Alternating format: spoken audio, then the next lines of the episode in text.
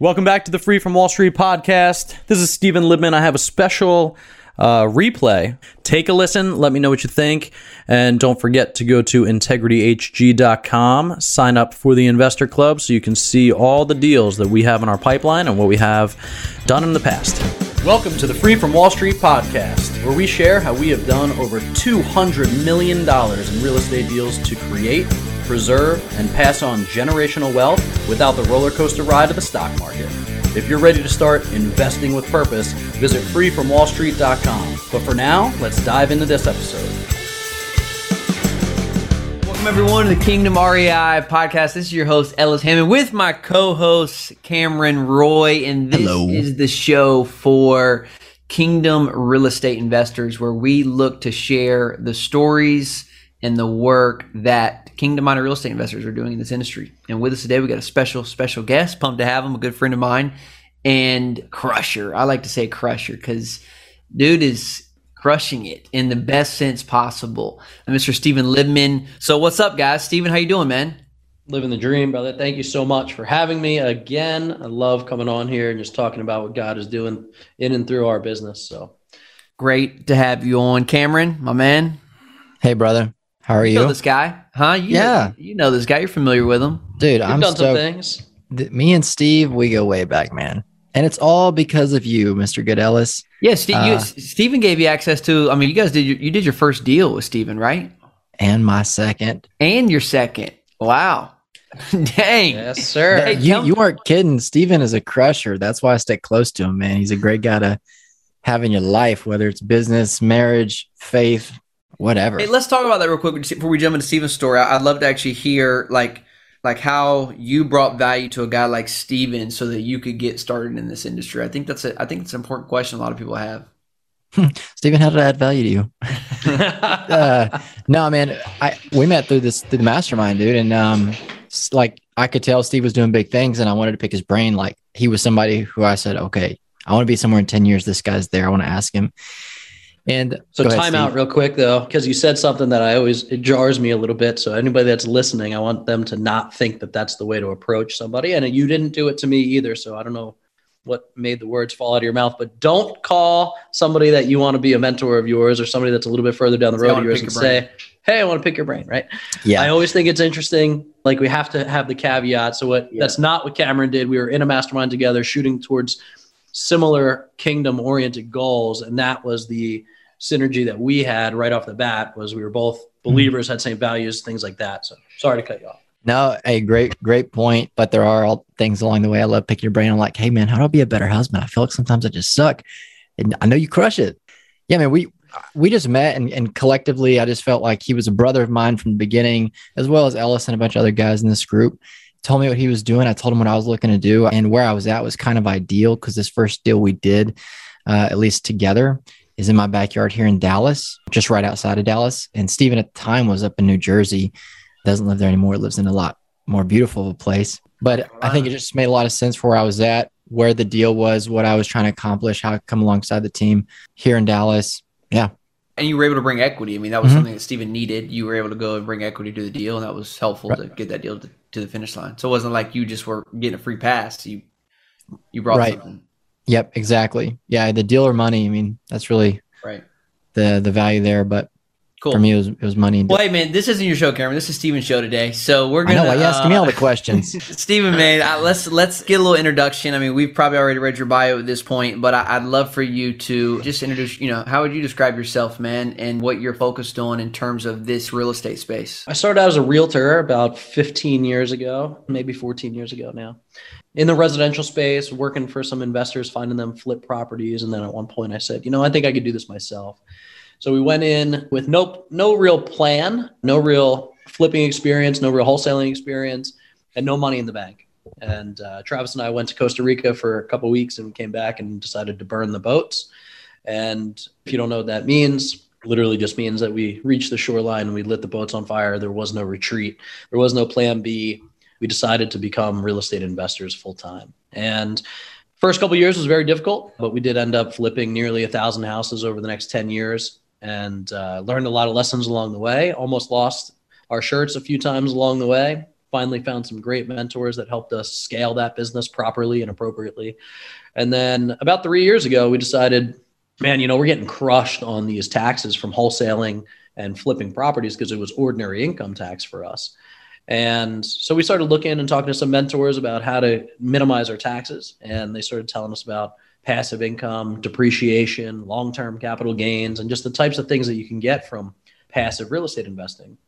And again, we went from doing 100 flips a year to shutting down that business, firing everybody, and pivoting into the multifamily space full time. We built about 400,000 square feet of self storage in the uh, in the first year that we were in business. About 36 40 million dollars worth of deals. We've done over 150 million dollars worth of deals in the last 30 months and raised out 52 million dollars worth of capital and we're um, just getting started. Yeah sounds like it dude. So multifamily is your game right now or is it most is it is it have you have you gotten into other things too? Are you still doing self-storage? What our fund so we're starting a fund now instead of raising deal by deal. The fund mandate will allow for senior student um, storage and multifamily. Oh wow! But most of the deals that we're seeing right now are multifamily. Well, man, one of the reasons why I want to bring you on this show, just because I, you know, I've been following, you know, of course we were in a mastermind together, and just you, you've clearly been a mentor to me as well, and been following your journey, and you know, one of the things that sets you apart, man, is I feel like you're really bold, and you've kind of built a brand and a reputation around you know what you guys support and how you structure deals. And so, can you talk about that one? What, what that is? Um, and let's get into that. And Cameron, you know, help help kind of stir, spur this conversation on because you may know the ins and outs more than I do. But um, first, let's let's just give our audience like an idea of how and what you've been able to accomplish through real estate in terms of giving, uh, and then I'll, we can talk about the structure of that. But it's pretty cool how you use this this asset class to increase generosity and, and be able to give more?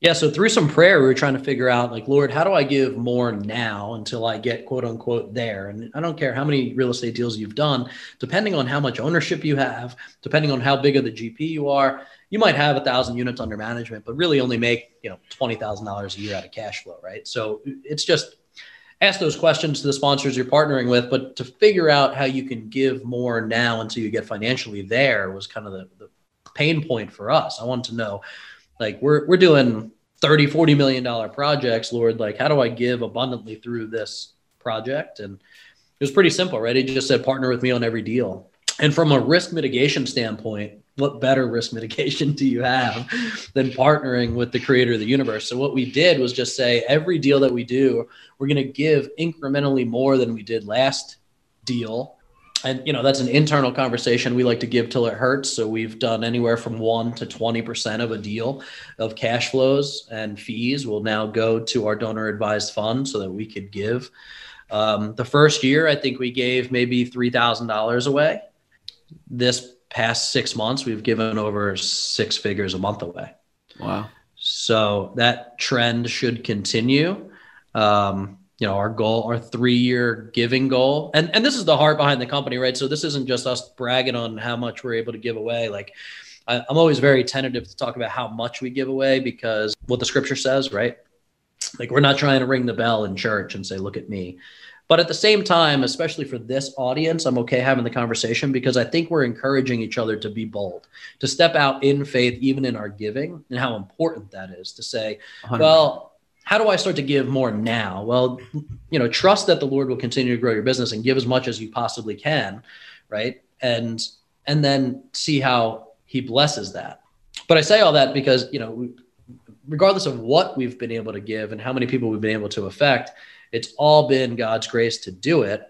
But we put that first as the heart of the business to say, how do I back out my goals for acquisitions this year?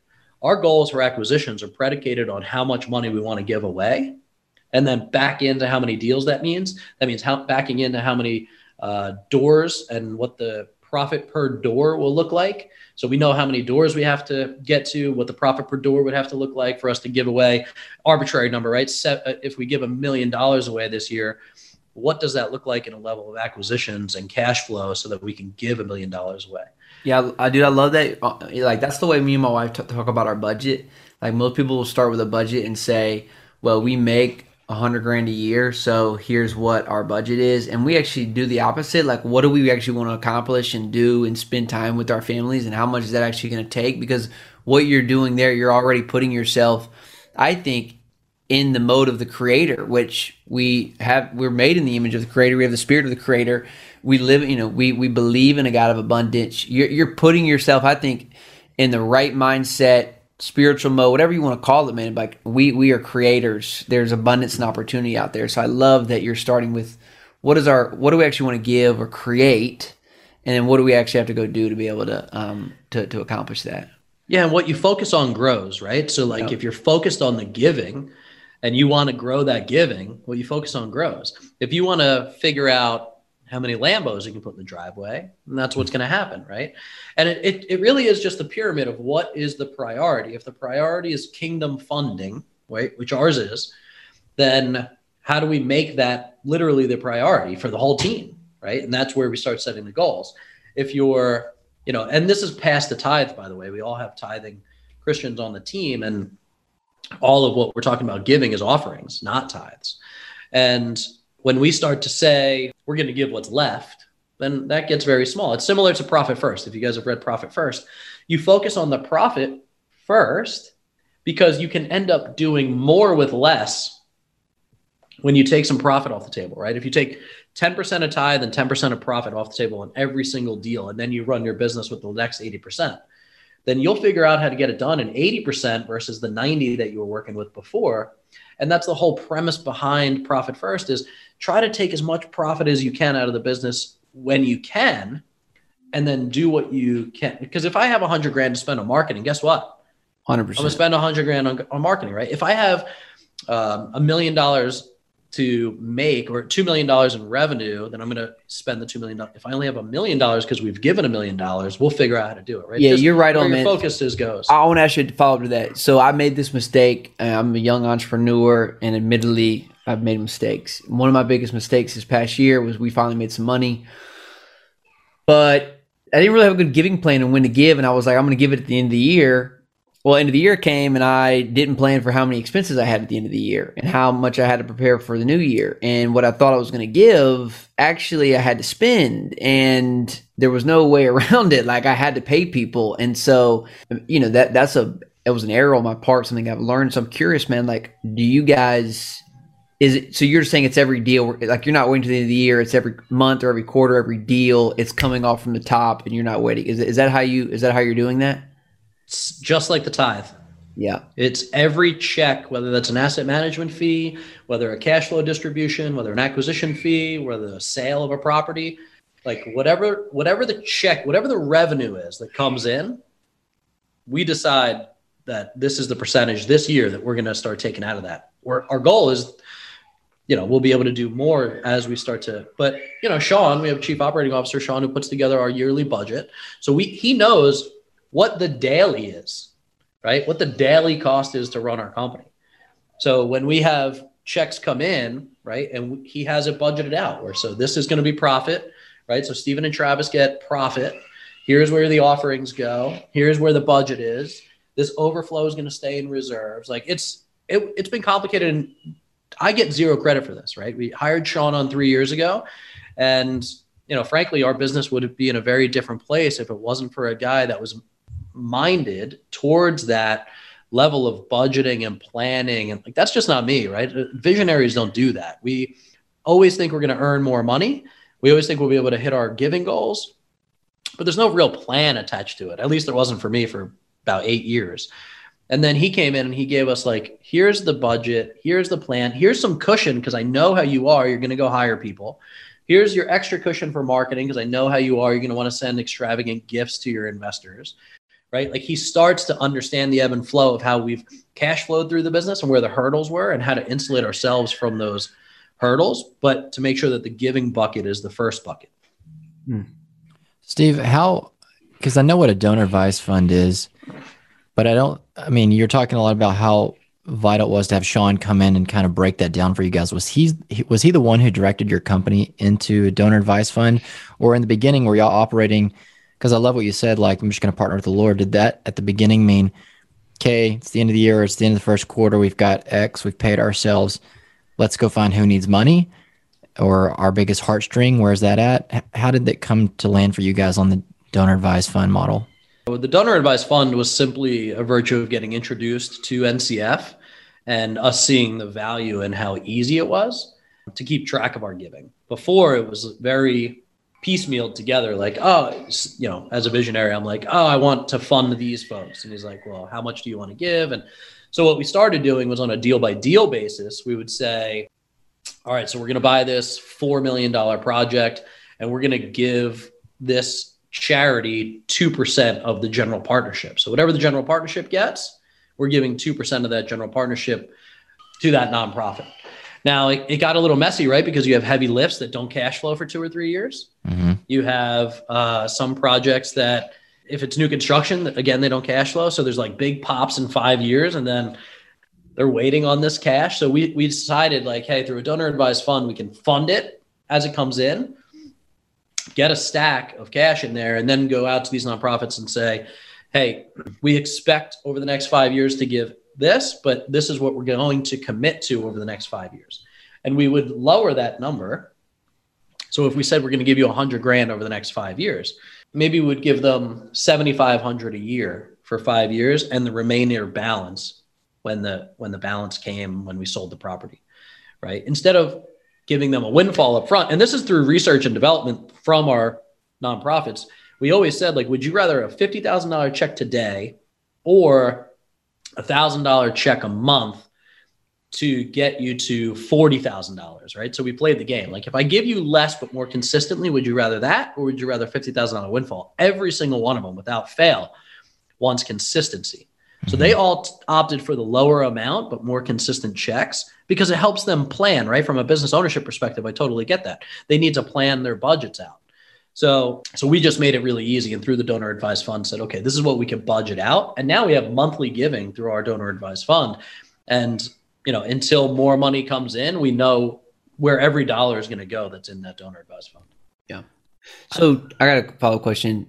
I, I want to, there's one thing. So, I mean, I, it sounds like, man, you just picked a profitable vehicle. God's giving you a generous heart. And that's been the real, it's not like there's any special structure to this unless I'm hearing something wrong you just got a great vehicle real estate. God's giving you a generous heart, and you're carving out some of the upside to give more. Am I right in that? That's it. Great. That's helpful. It's really helpful. Second question. Let's get past the technical stuff. This is amazing. I just want to know what it's like, what this is like, how this has transformed you, man, as a follower of Christ, as a business owner.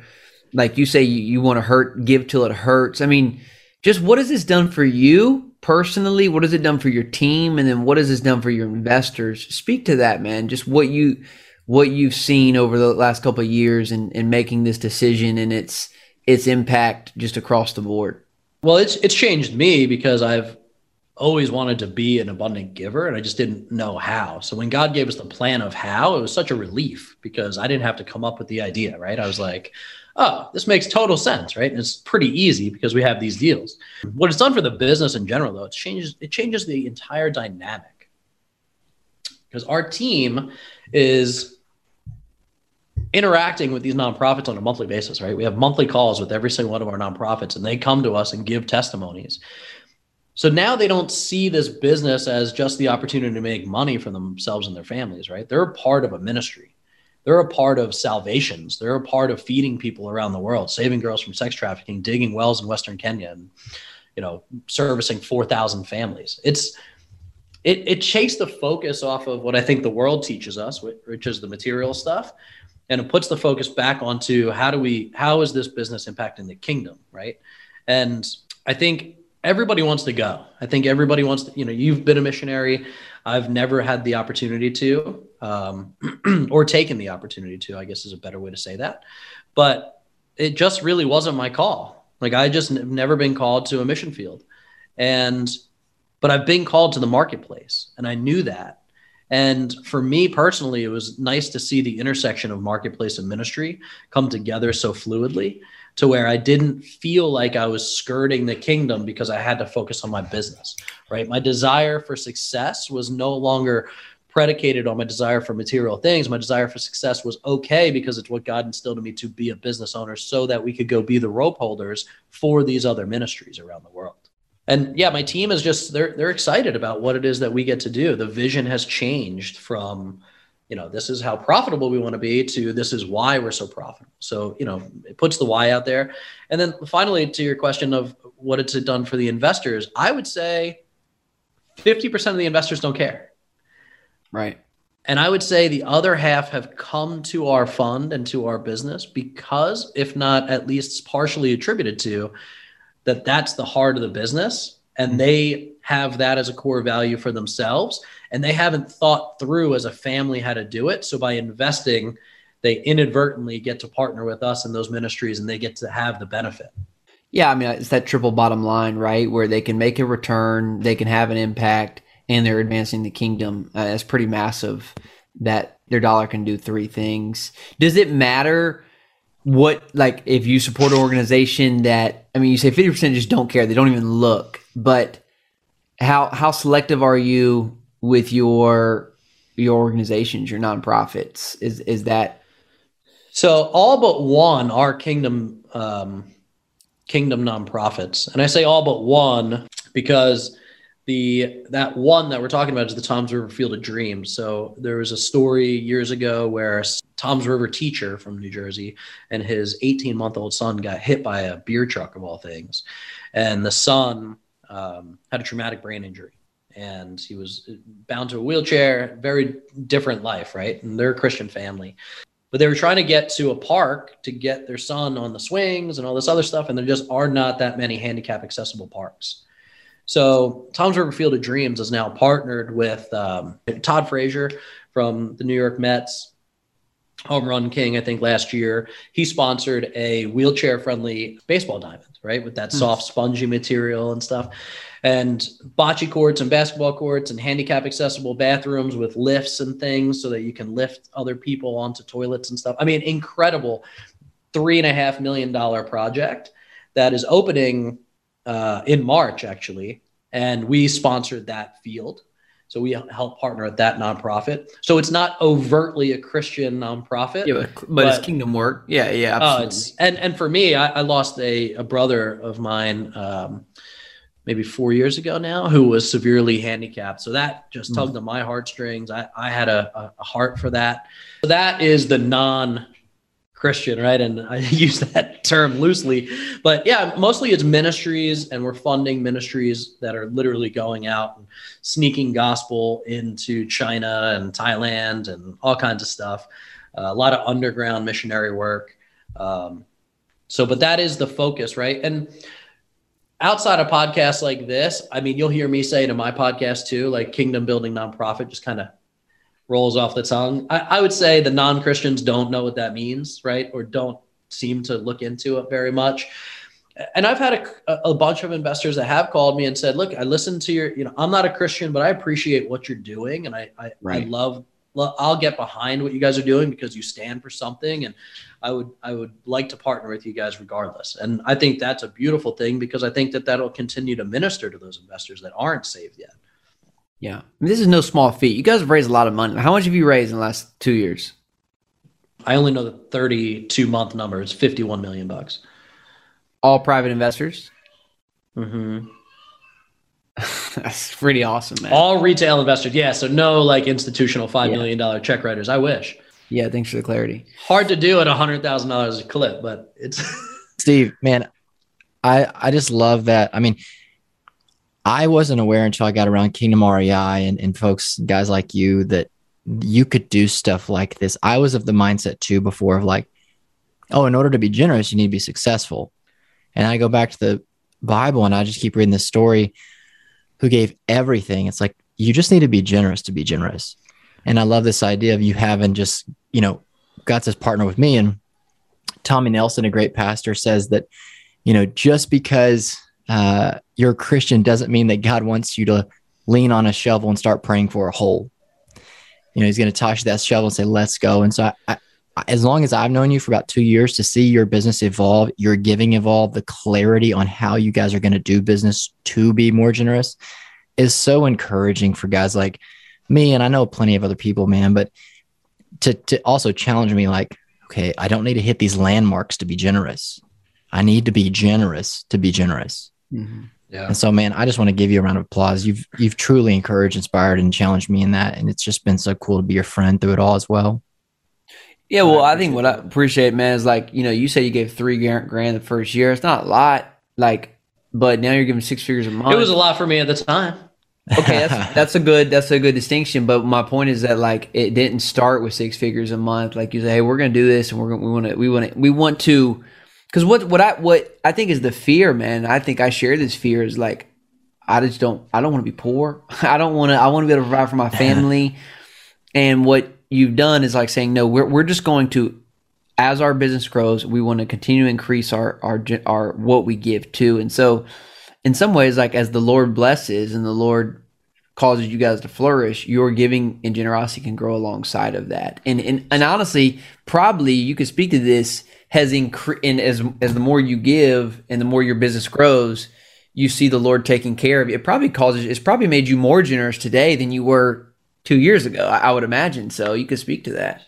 Yeah. So, I mean, to your point, right? You gave more than you could afford to give based on your budget this year because you have a generous heart. I'm, I'm the guy who, when, you know, somebody's car broke down, I was like, let's fix their car, give them my car, right? My wife, when we first got married, was like, I love your generous heart. She's like, it's part of the reason that I married you.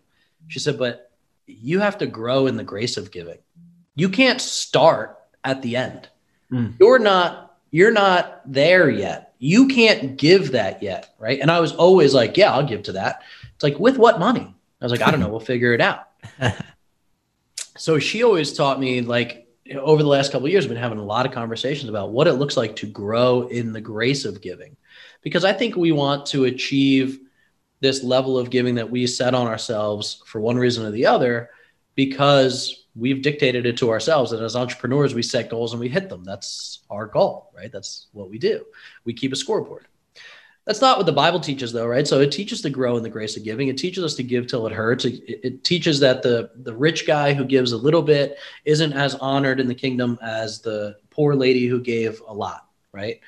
And I'm sure when you comparatively think three thousand to a hundred thousand a month, it's like, well, in what ratio, right? Along what level of spectrum is that growing in the grace of giving, right? Are you giving more percentage wise now than you were before? Mm. The answer is yes, but it's a bigger dollar amount too. And we had to learn to grow into that. So, and plan for it a little bit longer. Like I wanted to give now, and Sean was like, we're sitting on this money for six months. I'm like, but that's kingdom money. He's like, it'll still be kingdom money. Right. But we we have to budget it out so that we know that we can fulfill our commitments to the other nonprofits. And so I want you guys to be bold, right, in terms of what you can give. And I know that God will honor it, but He doesn't want to put you and your business and your family in a financial strain so that you can give either. Because guess what? If the business goes away, Right. you can't give.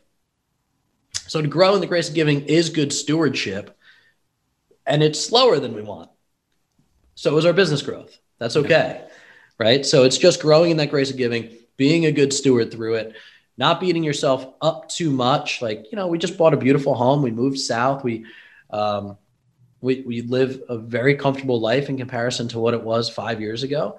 We're also doing much more abundant things in the kingdom to do so. So, you know, I, it's it's the verse, you know, pressed down, shaken together, pouring out, like it overflows, right? The blessings overflow, and that means that you know we get filled up too. I'm not saying that we get filled up with Ferraris, but saying we get filled up so that we can give and give more abundantly. Yeah. Hey, I got uh, I got one one other question for you before we get out of here, man. Is you know one of the things we've talked a lot about. That's why I started a mastermind. Is I've just always tried to elevate myself and elevate my mindset, elevate my activity. And the only way I know how to do that is just put myself around other people. I mean, what you have accomplished going from not being a real estate investor to you know flipping a thousand homes to then getting into multifamily and raising what you've raised in a couple years and now growing a team.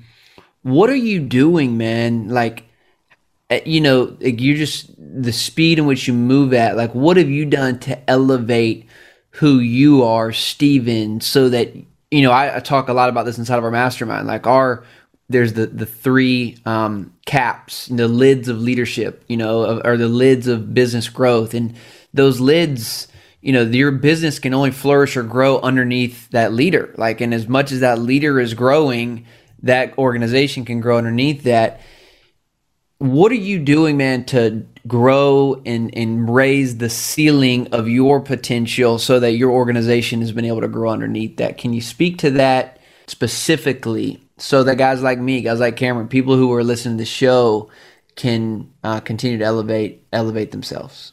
So I mean that's like step one, right? Is get around the people that are doing what you want to do, right? Cameron did the same thing. He was like, "That's the type of stuff I want to do. Let's go see how I can add value to that and and find some good partners." You know, mentorships, masterminds, those types of things are that that changed my life, right?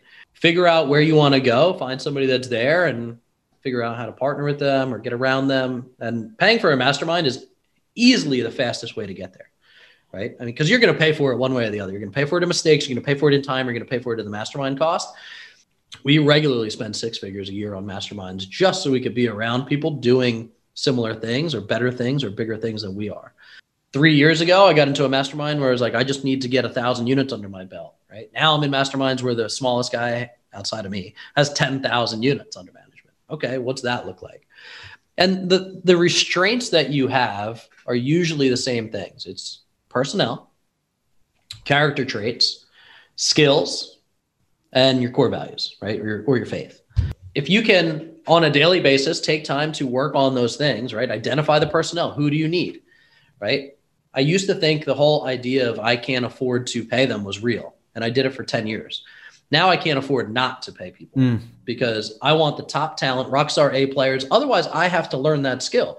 So it shifted my mindset to I can either pay for that skill with the personnel that I'm hiring, or I have to pay for it in my time to learn the skill, hire somebody without the skill, train that skill, or I could jump the line, right? The guy we were talking about before this started, like his pedigree is way further down the line than mine. Well, hire that guy right? Like, and it makes sense. And yes, you need some revenues to do it, or you can get really creative with your comp plans. And that's a whole different topic. But behavior, skill, personnel, or character, skill, personnel. So skills, you you hone your skills, right? Figure out what your business is missing or what you need to hone your skill on. I'll tell you right now, as a business owner, it's always leadership. If you're a business owner, regardless whether you have one employee or 150 employees, you should be spending an hour a day figuring out how to be a better leader. Servant leadership is a real thing that's talked about very much in the Bible, and you can figure out how to do that and spend time making sure that you're spending time doing that. Again, this was one of those things where I didn't think I could afford to spend an hour reading books on leadership development, personal development, business development. That's that's that's not true, right? Warren Buffett spends six hours a day reading, two hours a day doing stuff. Like you need the skills so you need to learn those skills, and that can only be done by spending the time listening to books, re- reading books, listening to podcasts, etc. Spend time in the Word every day. Partner with God. Make sure that He starts your day, and if He doesn't start your day, make sure that you get Him into the day. Right. For years, when I started this business, God was last on the priority list. So I would wake up, I'd go to the gym, I'd come back, I'd read leadership books, I'd dive into my day, I'd go through all the stuff that I need to get into. And I had a heart for the Lord. I still went to church. I was still a believer, like, but I didn't put what he wanted for my business first every day. And now we start every L10 meeting with our team with prayer. We start every same page meeting with all of our team minute members with prayer. Like we we try to remember to keep God first in the business because it's truly his. Cameron, what else you got, man? Steve, I got one more question for you. Um, I know Ellis had one. I have one too. And I just wanted to gain your insight. I, ha- I heard this quote recently and it's been rattling around in my brain. And I want to run it by somebody like you, has done quite a bit, is a little bit more seasoned than me. And the quote said to bite off more than you can chew and then figure out how to chew it. So as a guy who's done a lot, and maybe sometimes you've you've put more on your plate than you wanted to or no you should have. What do you think? You think you should be you know reflective and figure out I can only chew this much, so therefore I should only bite off that much, or hey, bite off a little bit more and figure it out. You know, I, I can tell you what it means for me. And I do I do know enough now about hiring and firing people and the people that we've partnered with is that you can achieve the same things over the long term as people with very different viewpoints. So actually my, my friends Chris and Arian Lemire, you guys know them, right? They're believers and also in the multifamily space. They had a beautiful post, post on Facebook about this and they said, you know, what do you think? Should I rip the wheels off and go full bore into this or should I have like they answered somebody else's question or should I have like a year of money in the bank and then leave my W 2 job and then go into real estate, right? And that's what they did. They made sure that they had a year of budget and a cushion, and then they got into real estate. And they've been wildly successful at it, right? They're very methodical, they're process oriented, they're risk averse. I'm risk averse in my own way. And what Chris said was, I think you'll find a wide gamut of answers, right? For us, this is what we did. I know some other people in the space that had no savings, no plan, and burned the boats. And I was like, ooh, that's me. Right. And it's not because I'm not risk averse, I'm risk tolerant to my own skill set. I knew that I would do whatever it took to make sure that this business would win. And to your point about should I continue to bite off more than I can chew, that's all I do, right? We sit BHAGs, with big, hairy, audacious goals. And I, everybody, every, every once in a while will say, you know, this about a comfort zone or that about a comfort zone. And I always retort, like, I don't know what a comfort zone is anymore. We've lived so long outside of our comfort zone that I don't even know what one looks like. So I think I think you have to know thyself, right? And know like what's comfortable for you and what what's a, a decent level of like getting outside of your comfort zone versus, you know, I, I keep figuring out how to bite off more than I can chew, and you know we'll figure it out. Love it. Thanks, man. Steven, give us the where, where do we? I mean, dude, you're you're a man worth following. He's on Facebook. He, he I feel like you, you put out more stuff on Facebook than than than anywhere. So you're a great. That's a great place. Proud to follow you. But where um for folks to learn more about what you guys got going on, man, where where can we go? Yeah, you can always go to our website, integrityhg.com. Check out the Invest with Purpose tab. That's where we support all the nonprofits and get updates on them. Uh, also, have a podcast called Free from Wall Street. Mm. So check out the Free from Wall Street podcast. And yeah, just follow Steven Libman on any social media platform. We usually, everything that's on Facebook is usually on LinkedIn or Instagram if you have a particular social of choice. But um, yeah, we're all over the place. love to talk to you. If you're a believer trying to figure out how to, you know, do your business, you know, especially if it's in real estate, you should be talking to Ellis and getting around his mastermind. And I was there for a long time. We have since moved into one mastermind a year just based on time. So we haven't had the pleasure of attending all the events recently, but I do expect that we'll have calls and stuff that we'll be able to join on to. So the mentorship is a big is a big piece of this. So you can follow me, but follow other guys that you know are further than where you want to go, doing the things that you want to do. So whether it's me or somebody else, just get around those people that'll change your life. Yeah, good word, man.